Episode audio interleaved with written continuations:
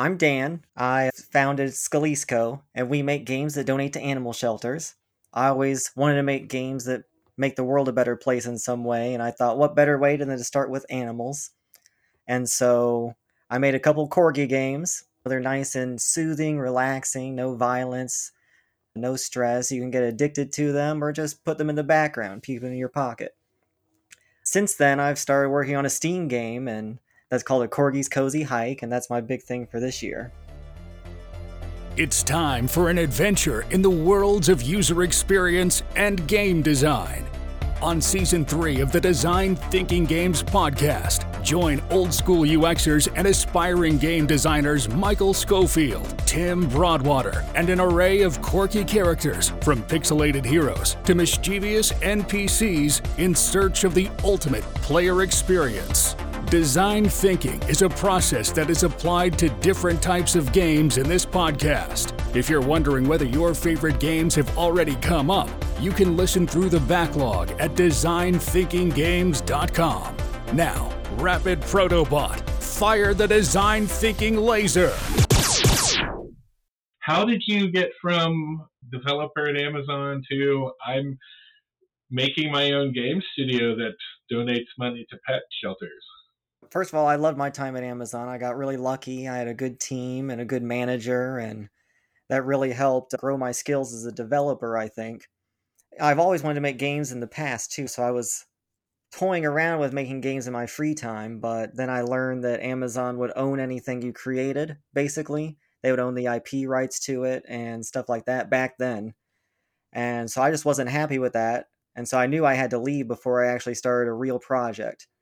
At the same time, I had a coworker who really loved dogs and was fostering for Dog Gone Seattle. And so I started learning about the challenges that dogs faced and I saw how much money games in the mobile space made like Candy Crush and where did it all go? Just into some CEO's pocket. And so I was thinking, man, all these small nonprofits need so much help. What if I could make a game that gives them some help? That's really where I got the courage, I guess, to leave my job and start working on it the labels Scalisco Games, correct? Yeah. How does it work at a high level? Well, we're just a normal LLC. We're not nonprofit technically. As I got started, I didn't know much about business, and I thought being a nonprofit would just slow us down. I just have good intentions, so I hope people will see that for now. And eventually, I'd like to start a nonprofit and help other developers also donate to charity, since I do know now how much effort it really takes. There's a lot of rules you need to follow, and it's hard just to work with nonprofits in general. They don't have much time, and so anything you can do to help them helps too. From a UX perspective, how does a junior UXer start or build their portfolio? It's like, please, for the love of God, work with nonprofits. They need all the help they can. What's your first gaming experience that you remember? I mostly gravitated towards video games, which Donkey Kong Country was my first game, and Banjo Kazooie definitely captivated my imagination. And then eventually, as I got a little older into my teens, I started loving Final Fantasy and I started seeing how narrative could play such a role in games that I think that's underused still to this day. And uh, as far as like a tabletop is concerned, I wasn't very social, I guess, as a kid or as a teen even. But once I started working at Amazon, me and my coworkers started playing the Game of Thrones board game when it was really popular, or uh, Avalon is probably my favorite real game, like Resistance. I like those social uh, deduction games and stuff like that. That's actually my least favorite because I'm really bad at lying. I cannot keep a straight face. I was trying to get Tim to play Blood on the Clock Tower when we were at PAX Unplugged. I like those games a lot. Among um, Us never really got to me because I don't like player elimination. That's why I like Resistance and Avalon because you're always still in the game even if you lose a round. That's true. That's good. I never think about that in games like One Night Werewolf or things like that. It is like elimination every round or bulk elimination every round or something. When was the point where you're like, hey, I can make a game? Well, it's, it's a great question. Whenever I was growing up, I never imagined that I could make games. You know, it just wasn't even on my radar. I didn't know that people made games. It just seemed like they were magic. I always imagined making games in my head. I'm in third grade pretending to be reading underneath my desk, but I'm actually imagining, okay, Donkey Kong 64 is fun, but it has problems. What if we would do this? Or like, how would we make levels that are like this? It wasn't until the end of high school, whenever I took like a coding class, that I started dabbling in making games as just like little text adventures. And eventually I started, I took a game design class in college and uh, we made a, a snowball first person shooter. And that was really fun. After college, I never even thought I could be a game developer just because you hear in the industry it's just so uh, taxing and AAA development is just horror stories. And then indie, there's the conception that it's all luck, so you're not going to get successful anyway, so why even try? Especially as a developer, I was making so much money already, so like why give that up and try to do something that's so hard? And really, I only quit because I thought it would be easier, I guess. so well, yeah, I'm kind of wondering, like, what's that? Okay, so you're like, I'm going to start a game company, and then you quit your job, and then day one, like, what is what does that journey look like to like, you know, rescue pets? I mean, because uh, uh, I don't know what the time is on that, how many years or whatever. Um, released in, in 2019 originally. I left my job in 2018, and I couldn't work on it before I left. That was one of the rules that Amazon had in place. I had in 2017 made a small little puzzle game that I never released. And I actually I talked to a lawyer then to see if I could release it or not, and he said you probably shouldn't. And I was like, really? you probably I, had a goal.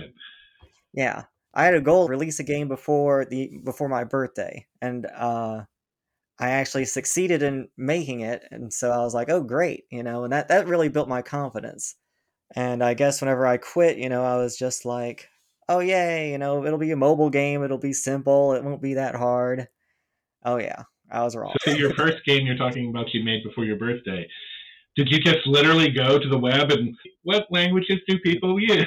like, how do I make a game? I already knew that Unity existed. In my game design class in 2013 or 2012, actually, we used like a proprietary library that was built by some PhD student, and it was not good the next year they started using Unity, and I felt so betrayed because I feel like if we, they would just taught us Unity in that class, I would have been ahead much sooner.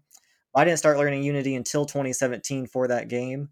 I guess I played around with Unreal Engine before that, but I just found Unity so much easier to get started. I guess, and I yeah, like the actually, asset store. So I actually worked with a junior UX developer, Catherine, and in college uh, she actually interned with us and then came and hired on after. He actually had a game design class as like an elective in college. They taught not only Unreal Engine, but also a Unity. And so everyone grouped up in the class and made games for their project. That was the semester kind of project, I guess. So that's amazing. Purely selfish question. I'm also an engineer. How hard is Unity to pick up? I'm super curious. Also, super selfish. well, I'd say every year it gets easier and easier. Just a couple years ago, they added a visual scripting language called Bolt, which now they call visual scripting. And that just lets you do coding without actually writing code. So that helps a lot. There's also things on the asset store that you can use to help get started with the things that you might not be able to do, like character controller packs, or as far as like a visual novel type of experience goes, there's a lot of visual novel engines like Fungus, I think that's what it's called. And that helps you a lot because you can just write the dialogue, you can say which character is talking, you can tell it to do what animations, and there's a lot of stuff preset for you. So I think that makes it a lot easier to get started on specific things but I think if you want to actually make it marketable, you are going to have to really find a good illustrator and probably pay them a bunch and probably also tweak it to be something more unique to what you need because i think most games aren't always cookie cutter even a visual novel i think people are still looking for some unique experience with it how big is your team for rescue pets or rock miner just me i have one artist I hired music and sound effects for Rescue Pets. For Rock Miner, we only use stuff on the asset store, though. I did have a couple programmers that I was trying to hire for Rescue Pets, but it just didn't really work out so well. And I was still learning how to uh, be a manager, I guess, at the same time while I was developing, and so it wasn't the best experience. But for Corgi's Cozy Hike, it's just the two of us. We don't have a musician yet. That's one of the things we're going to do a Kickstarter for. It'll Yeah, probably so- be just the two of us developing it, so that'll be fun. Yeah, can you? Corgi Cozy Hike looks very different than all your other games, and then mm-hmm. I believe you have a stretch goal on Kickstarter to put it on Switch. Is that correct? Yeah. Can you talk to us a little bit about Corgi's Cozy Hike? Oh yeah, Corgi's Cozy Hike is where you're just a little corgi exploring this nice open world. It's uh, supposed to be a bite-sized experience, like a short hike or a Lil Gator Game. Just take a couple hours to beat, and maybe eight to ten hours to hundred percent. I just wanted something that would be this non-violent, stress-free experience where people could relax and just walk around, do whatever they want. And I always loved 3D platformers. I played old games like Banjo Kazooie or Donkey Kong 64, and I feel like those games always had enemies in it for no reason. Like it was just so fun collecting things. Even Mario, like Mario 64 or uh, Ma- Mario Odyssey, doesn't need enemies. I just wanted to give that a try, and I guess I was always scared of making like a Steam game. I thought mobile would be a lot easier, and uh, probably was, and it helped me get to where I am. But at the same time, being on PC means I don't have to worry about such low specs. So far, it's seeming a lot easier to develop for PC, and Unity is made for more 3D stuff. And so Rescue Pets was really pushing the limits that we could do on mobile because it was such high quality 2D art. I didn't expect that. Although these days, I think Unity's better with it. Already in four years, it's improving. What is it like to develop for Steam? I haven't spoken to anybody who's ever done that. Well, yeah, as far as the preconceptions I had, it was probably just based on these old ideas of people saying it's so hard to make a game. I feel like PC games just have this level of polish that you expect a lot more than mobile games. People on Reddit are very, even in the game dev community, they're very negative towards being an indie and they say it's just luck. I think, you know, maybe five years ago or so it was when Steam like stopped Steam Greenlight, which was their program for onboarding indie games. They started letting anyone pay $100 and then you could upload your game. And then we saw these couple years where Steam was full of these trash games. Um, but if you bundle all the trash games together and you give them away at a deal, Then you have Xbox Game Pass. that's, Yeah. that's a, interesting. but then in like 2020 or so, they like changed their algorithm, I think, and you see less trash games now. And if you go to howtomarketagame.com, the guy there, his name's Chris, he will tell you all about how their algorithm changed and now they base it on how many wish lists you get. If you get enough wish lists, they will promote you more. And that's their way of like filtering out the trash. And so you just have to get to seven to 10,000 wish lists and that'll help you be auto promoted. And so we're going to see how that goes. I'm still a little bit too early to see how that works for me. How does the pacing work there? If you think chronologically from a tabletop card game or board game, like here's an idea, I don't know if it'll work, I'm going to start prototyping it, and it's like, oh, I'll start putting this in front of players, fine tune the rules. Hopefully, there's something fun that they enjoy, and then you can kind of tweak. And then when it kind of blind play tests itself, and you don't need kind of to be there, the instructions, it's all good to go, and you have you know, kind of likes, then you're like, okay, I've got something. Now we can kickstart it for the final illustrations, for the final music, for the deliverable. How is that different for a video game, I guess? And then how does wish listing, because I imagine there's the Discord community of your P players as well as wish list is really important, but I don't know how it fits in like the process. Well, yeah, the, advice I've seen is that wish lists are super critical. You like you shouldn't really start talking about your game online until you have your Steam page up. And you should get it up early because the earlier that you're there, the longer you have to build wish lists. Start with Uh, the wish list and a page. Yeah. And uh, I'd even say probably email lists or something. You have to find some way to build your audience. And uh, it's nice if you can get them in an email list. I'm kind of having trouble with that so far. I haven't really promoted our email list page much yet. It's uh, corgiscozyhike.com. but you definitely want those wish lists because that's how Steam's going to promote you. And so to have a successful wish list, let's say on Steam, you've already had to have export some type of image or video of the gameplay to get people to. Yeah, you need 4 I'm images. assuming build a website and all that. Then you need your capsule art, they call it, is which it's like the main, the key art for the thing. You don't even need a video, but you should probably have one. But that means you need to prototype something rapidly, and you have to get it looking pretty good just to start with. Like you don't want programmer art, and that's where it gets kind of tough, you know, because you know you need to balance. Okay, I got to be talking about my game early, but I also have to be uh, Developing like and marketing developing balance. instead of yeah. You can't make it perfect. I didn't think that we could make it this far on this game actually.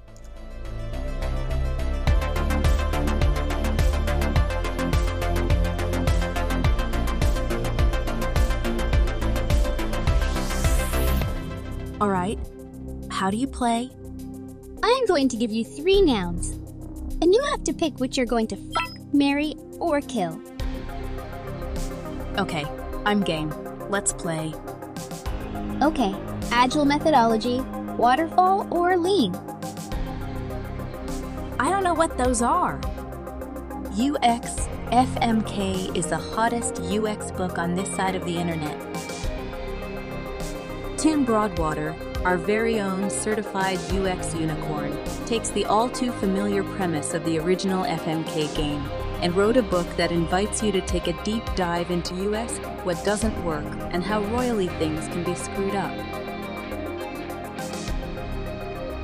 Listen on Audible or pick up UXFMK anywhere books are sold, but especially Amazon.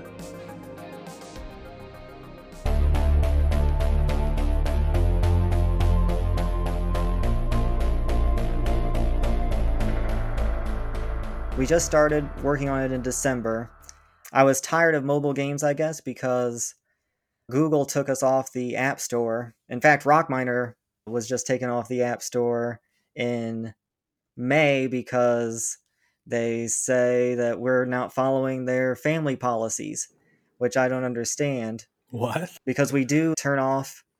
Basically, they have rules that say that if you're under 18, the ads that you watch have to be like catered to your age limit, which we are. And so I don't understand what they're saying, but they just removed the game instead of actually helping us with it. And you email them, they take weeks to respond. And so it's just sad. And so I just got frustrated because they took us down on Black Friday as well. And, you know, we uploaded it and fixed it, but we missed the best sales days in the year. I was upset and I was like, I always wanted to make a bigger game. I always wanted to make Steam games. I always wanted to make platformers or adventures and have story be more meaningful and a part of it more. And so, what if we just try it out, see how far we get in a month? And so, every day in December, I released a video on my progress for that day. And uh, before it just started coming together. And there were definitely hard parts in it. I pushed myself really hard. It was a lot of coffee and caffeine, but I think uh, doing a video a day really helped me keep going and even through the hard parts. It also probably helped you build following, right? As you went, right? Yeah, we did get a few hundred uh, YouTube followers at that point. That's brilliant.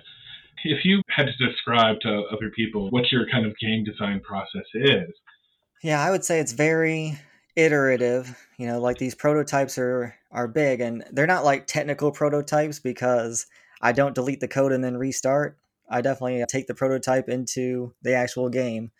But I think especially for rescue pets and even rock miner there's a lot of iterative process i spent like a, the first year just like learning unity well enough to even release it but then once we released it it was still like bare bones and it was like in beta and so we would see what people said and then we would make little changes to it and uh, just try to keep tweaking the opening of the game to help improve the retention and try to get more people through the first day or two of the gameplay and then we go to was kind of- packs play testing essentially, Yeah. just to how do we speed this up? How do we onboard people quicker? Yeah, which we didn't do like much in person play testing. It's mostly I put analytics in the game and we had a dashboard where we could see like how far people get or how long they were playing, stuff like that.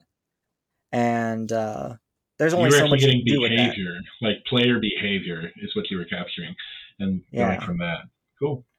And there's only so much you can do with that. And so that's why PAX was so helpful because we had the demos there and we could actually see what people were doing and say, ah, That's why they get stuck.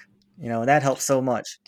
I think most is just how you expect them to go a certain path or something, and then they just don't, or they just uh, they just go this completely like different way. Every game designer, it doesn't matter if it's a tabletop role playing game or a board game or video game. It's like the players never do what we think they're gonna do. Ah. yeah, and so for Corgi's Cozy Hike, we uh, we had a demo for PAX, and uh, it was like the first time we really showed the game, and every night of the convention, I was like tweaking the level design just to see how it impacted people's. Uh, oh wow! You could iterate that quickly on it. I shouldn't, but uh, it's just valuable feedback.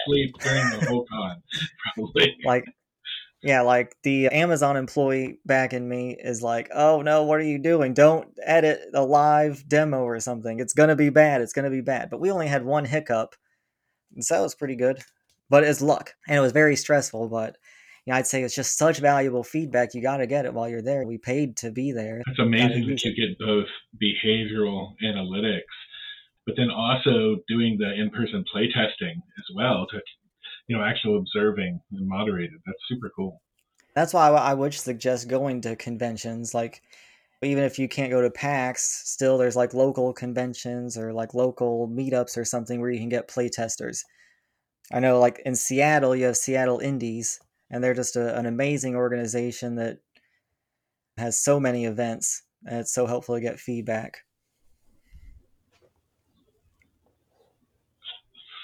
How do fans get connected with you? How do they learn more about Code Games? Or how do they get to the Corgi's Cozy Hike Kickstarter, the wish list? Well, the best thing is a corgiscozyhike.com. You can also go to scalisco.com and uh, you'll find us there. You can subscribe to our email list, and that's how you can join our mission. We send images of the dogs that we rescue thanks to our players' support, and so that's a nice way to see how we actually make a difference. Which for our mobile games, we donate 20% of everything we make, and for a Corgi's Cozy Hike, we're going to be donating 10% of everything we make because Steam takes 30. You can Google a Corgi's Cozy Hike and probably find all the links for the Kickstarter and Steam. You'll definitely want to wish list and follow it. And we do have a demo coming soon. And so if you want to play that, the people who will have access first to our demo will be the Discord followers. That's also on corgiscozyhike.com.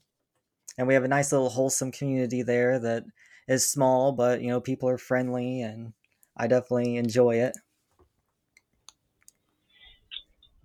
Well, our Kickstarter is coming real soon, so definitely give us a follow on that. And if you're seeing this after it's already out, go ahead and give us a back. We've got plenty of tiers. You can get your dog in the game, you can get your name in the credits, you can get real physical merch and stuff. So at least check it out and share it with your friends, anyone who likes dogs or games.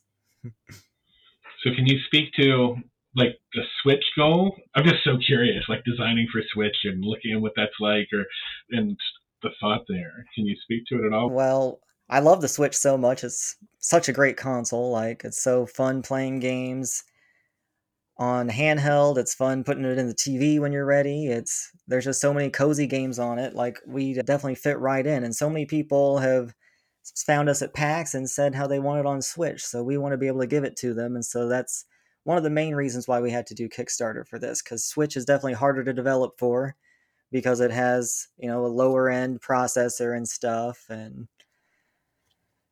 so the, that's why the kickstarter helps just so much that's amazing that people said that that's actually from real user data real customers saying like we want this and it goes to not only like the the cozy part of switch right the game you can play in bed or like anywhere but it's also like there is something that we've been noticing i think on the show about games that are just more a meditative kind of thing. I know popularity of games like Stray and Tunic and other games that are. I even log into Fez every now and then just to be like, oh, I just want to chill, relax, low key gaming vibe. And um, and there's a lot of games now that are coming out. I feel like with that feel.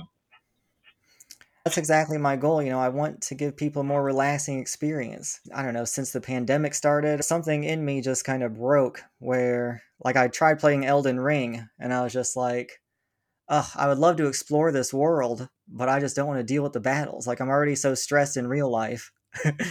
and uh, I'm playing Tears of the Kingdom right now, and I'm just like, I don't really want to do the battles too much. I just mm-hmm. want to explore this cool world they built.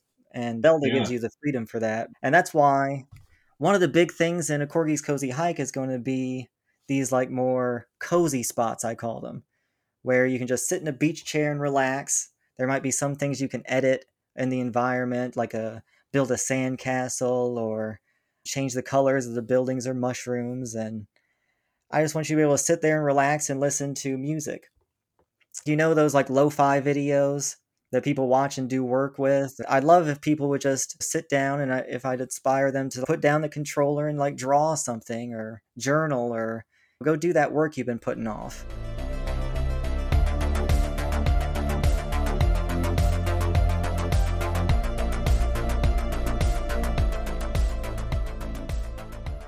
What's going on, everybody? My name is Alex. And my name is Diana. And we are two fifths of Critically Stupid, a comedy Dungeons and Dragons podcast with new episodes every Friday on YouTube and wherever you get your podcasts. If I had to pick, I'd probably say my favorite NPC in the show is Sean the gorilla, uh, who I decided in the moment wears pants, a waistcoat, and uh, spectacles. Diana, who's your favorite NPC in the show?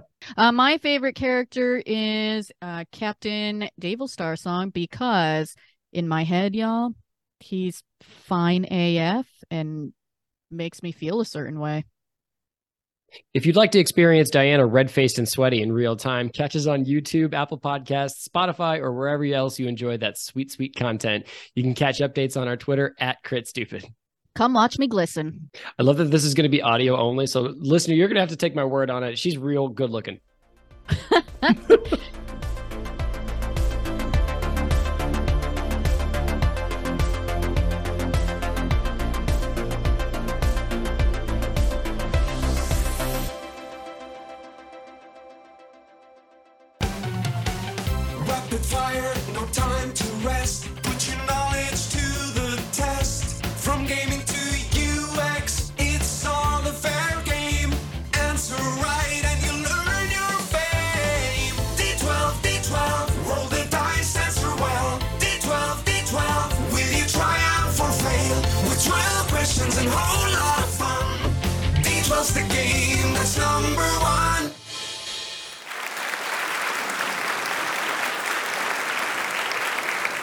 said this is kind of like uh, 12 questions. It's called D12, and it's questions that's going to just left field questions. But if you've worked in product development, UX, design, gaming, any type of gaming, this will make sense to you. Uh, are you ready to begin?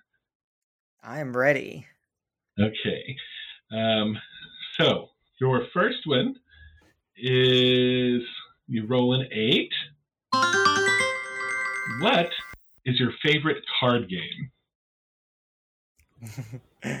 Man, is it awful that I'm thinking Uno? no, it's not bad. I still have Tres. I bought, or not Tres, Dos, the sequel to it, and I've not oh, tried yeah? it yet. Yeah, it's supposed to be fun, but no, I Uno is perfectly validated. I was in Vietnam last month, and I played Uno, and it was like Vietnamese Uno, and they had these weird rules, like Twister. I had no idea what it was but we just made up our own stuff since we didn't have internet at the time, and it was really fun. That's cool. It was nice and simple, you know.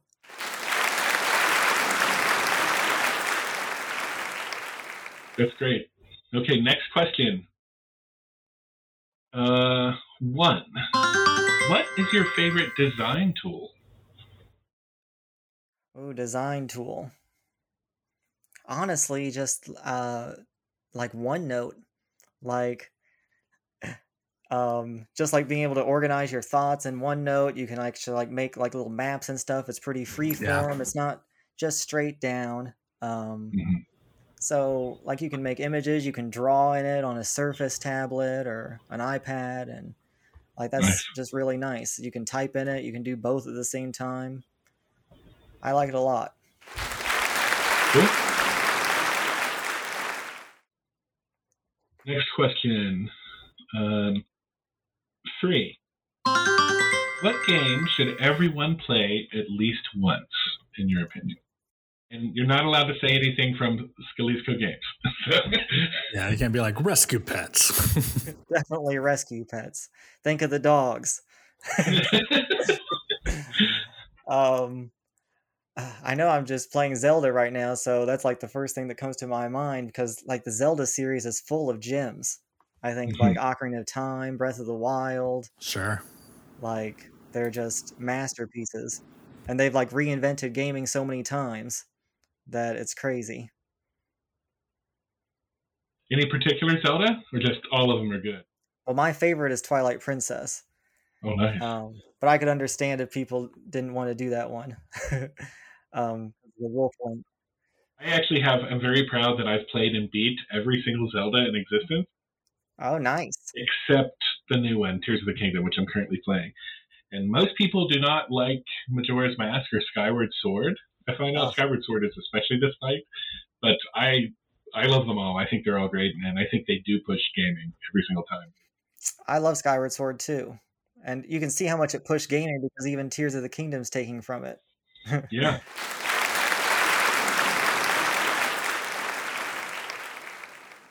All right. Um, if you could make up any professional title to give yourself, what would you call yourself? What would it be? um, like a sorcerer, like someone who makes magic, you know, something like that. That's awesome.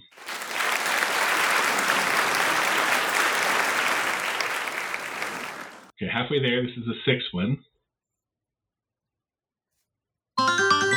Is your alignment? Like in video games, um, and Dungeons and Dragons has alignments too. So, uh, what is your alignment? Well, I'm I'm very lawful. I think I like following the rules, um, and I don't like to be evil. Maybe, maybe. So I guess I'm neutral. I love it. okay. Next question. Um, what is your favorite genre? Like Ooh. fantasy, alternate history, horror, um, action adventure. Um, for you, what is your favorite genre? I think like uh, like like not like medieval fantasy, but like like really strange fantasy, like like Final Fantasy X is my favorite setting. Yeah. Um, so like it's something you don't see like that that kind of world you don't see anywhere else. Or like Xenoblade, like oof, that gets me very excited.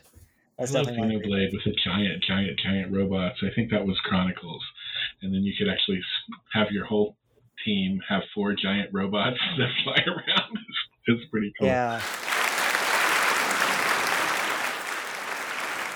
Next question. What is your favorite game villain? Uh, I'm gonna have to say uh, Kefka from Final Fantasy VI. Ooh, that's a good one. That's a very good one. Uh, happily just poison a, a village for the company. yeah, Yes, he's pretty evil. Yes, he's fun. He's evil. He actually is present throughout the story. He uh, surprises you. He's threatening too by the end. Mhm. So I love him. Next question is eight. What is your favorite game hero? Any type of game, but favorite hero. Well, it's staying on the Final Fantasy trend. Um, I love Squall from Final Fantasy VIII. Um, I think he, I love that you can see inside his thoughts, and um, you know, I mean, I played it whenever I was a teenager, so I perfectly understood with his like uh, teenage angst and uh, like the way he wants to avoid um, like certain social situations or responsibility and stuff and i just love how he grows throughout the game and really uh starts taking control i think his his uh, coming to age is really well done hmm That's cool. Also, the gunplay, right? You get the gunplay. Oh yeah, and it's cool. yeah.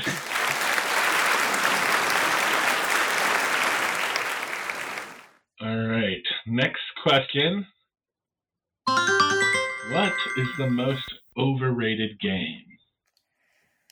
Oh boy. Ah, how many wars should I start?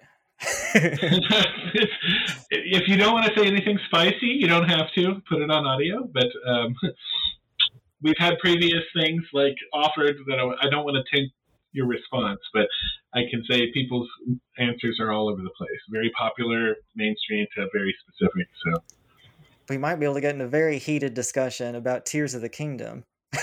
we'll do it. Oh. like I'm having so much fun with it, you know, and I'm addicted to it really more than I should be. but um I'm just so disappointed that I was hoping it'd be more like the I don't know, I, I think Breath of the Wild is a little overrated too personally, but I I have fun with Ooh. it. Um what, what I just makes really it like overrated? Because mm-hmm. I don't know. I just miss the storytelling like I, I think linear games sure. have a place, you know, and I think if you can just beat yeah. the final boss from the beginning of the game, um, it, you lose some of that. Like like notice the Breath of the Wild trailer, the Tears of the Kingdom final trailer, where they had this big cinematic experience of like it seems like this is going to be this really emotional journey, but then you see it all in these like memories of the past, and it's just like okay, you know, it's a good story mm-hmm. or anything, but imagine if this was actually happening now, and I was actually you know, yeah. fighting Ganondorf like in real time and there's this war going on. It'd be so much more epic. And I think that's what I'm missing. Like I think you can still have open world, you can still have non-linear design. Um, if you know, there's just more like epic moments built into the present day, I think. Like that's why I like Twilight Princess yeah. so much. It feels like just so epic. And even Skyward Sword, like the story is so good. Yes. Like I, I tend to drift away from open world for that reason. Um, the narratives I I prefer strong narrative to freedom, I suppose, right? Um, because it's really cool to wander over here and do this, and wander over here and do that, and oh look, look at that mountain.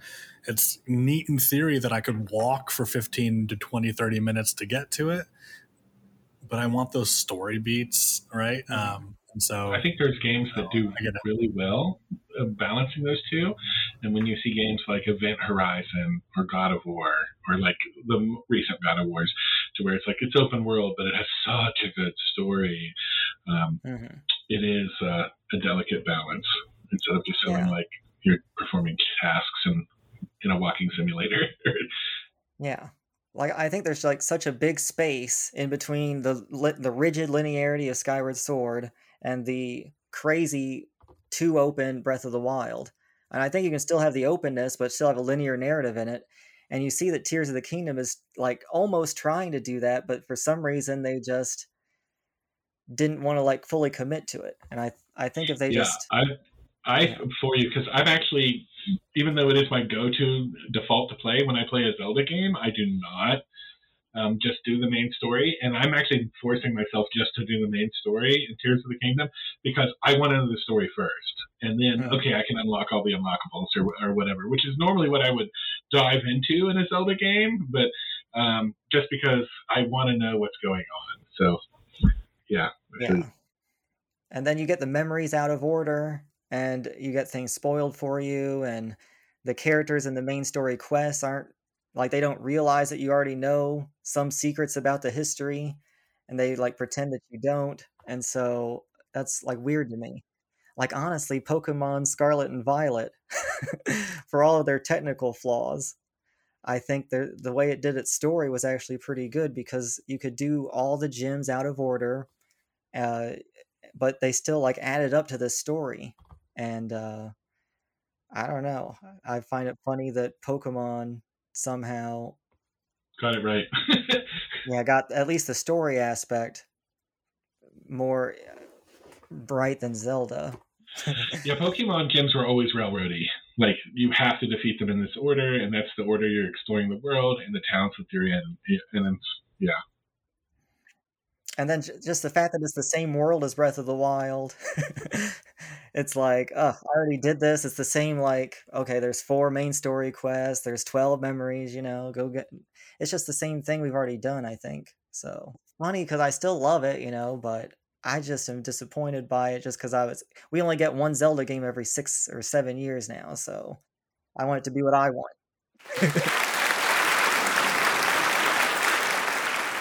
Okay, so three questions left. Next question is What is the most enjoyable game you've ever played? Ah, I think Mario Odyssey.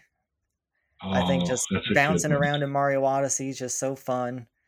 Um, just it's just delightful from start to finish. I think uh, you know, I mean, I do wish there were some harder challenges maybe near the end or optional, but uh, I just it's just such a joy being in that world.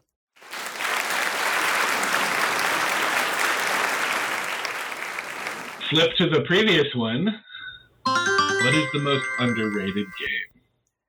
I know we've been on the uh, Zelda train a little bit, so might as well keep on going. I think Skyward Sword is hella underrated now. I don't know what happened when it came out. People loved it. I know that the motion controls like Everyone can turn it. people off, and I can understand if uh, they don't like it. But I mean, I, I had trouble with the motion controls too. You know, like I like I feel like they work about ninety percent of the time, which is not enough. And I wish like it was actually like in like modern day VR. Like uh, I feel Oh, like that would make it really come together. But besides that, you know, yeah, you have the hand holding with Fi and stuff, whatever. The story's fun. You know, I love like the little light romance between Link and Zelda. I love Groose. I like that the the dungeons are um, pretty well designed, especially the Sistine Temple or the yeah, um, the one with the whip.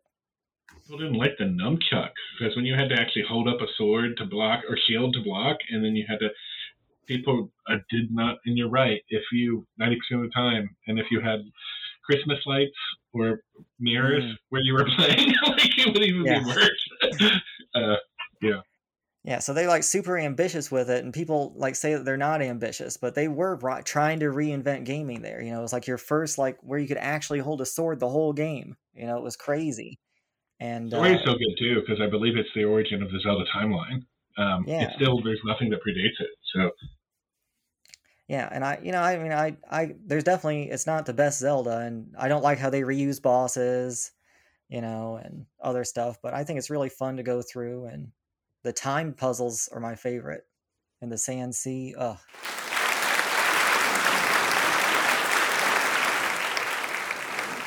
So, final question of the game, most difficult question. Um, you fail your last death save. You are dying. What are your final words? uh, get out of your comfort zone. You know, life is short. You know, gotta go quick. You know, go do what you are f- afraid of. That's how you'll grow the most. Hear, hear. Memento Mori. Yeah. That's great.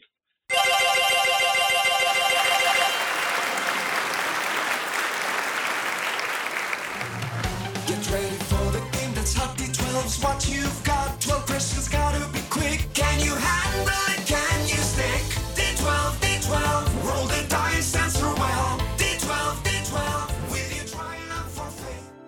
This season, we really promise we're going, Design Thinking Games is going to be more active on various social media. We understand as aged Gen Xers slash millennials, elder millennials, that like, yo, Wait, wait. I'm I'm firmly rooted in Zennial. I am a Zennial, so I am right oh between Gen X and Millennial. okay. As as a Zennial and a Millennial elder, we are um, we we acknowledge that look, like our social media game for the last two seasons hasn't been on point, but this season you're missing out if you're not following Design Thinking Games on the three T's: TikTok, Twitch, and Twitter. Probably in that order, as Twitter is a dumpster fire. Um, well, on TikTok, you can actually see Ben shooting some like excellent, like just like footage of some like of the really cool and interesting games we're playing. As you know, we look at games clinically uh, and de- deconstruct them to the point of no longer being enjoyable. But that makes for some really good footage. The other thing you'll find there are like this kind of like network of amazing indie um, designers who we are interviewing, some of whom, or we're interviewing on this uh, show um, for the season, and we're all going to be engaging there. We'd love for it.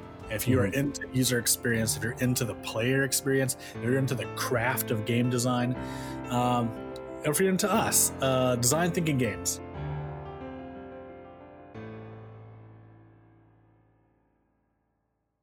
Previously on Design Thinking LARPing.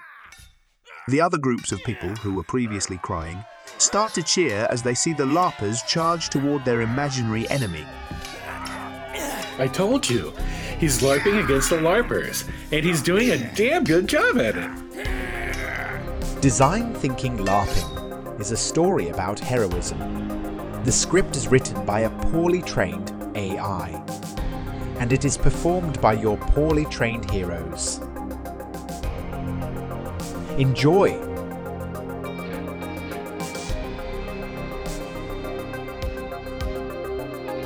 As the group reaches the castle, they are met with fierce battle.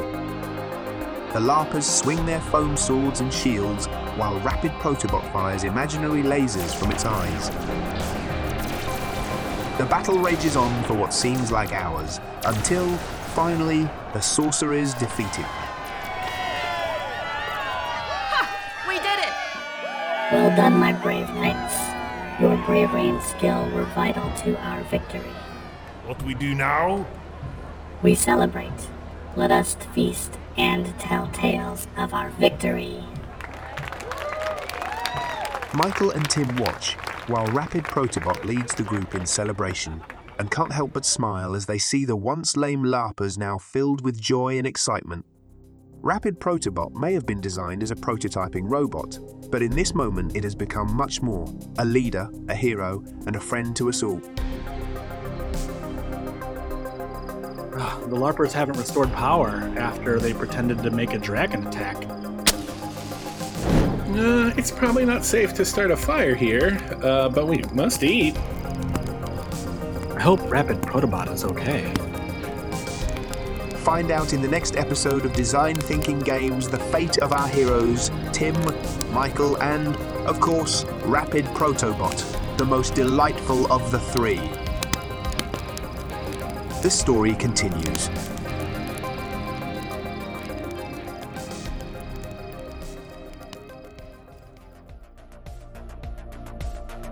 Thank you for listening and connecting with Design Thinking Games on TikTok, Twitch, and Twitter. You can also check out designthinkinggames.com to request topics, ask questions, or see what else is going on. Until next time, game on. Any final thoughts for our listeners, Rapid Protobot? Destroy. Destroy.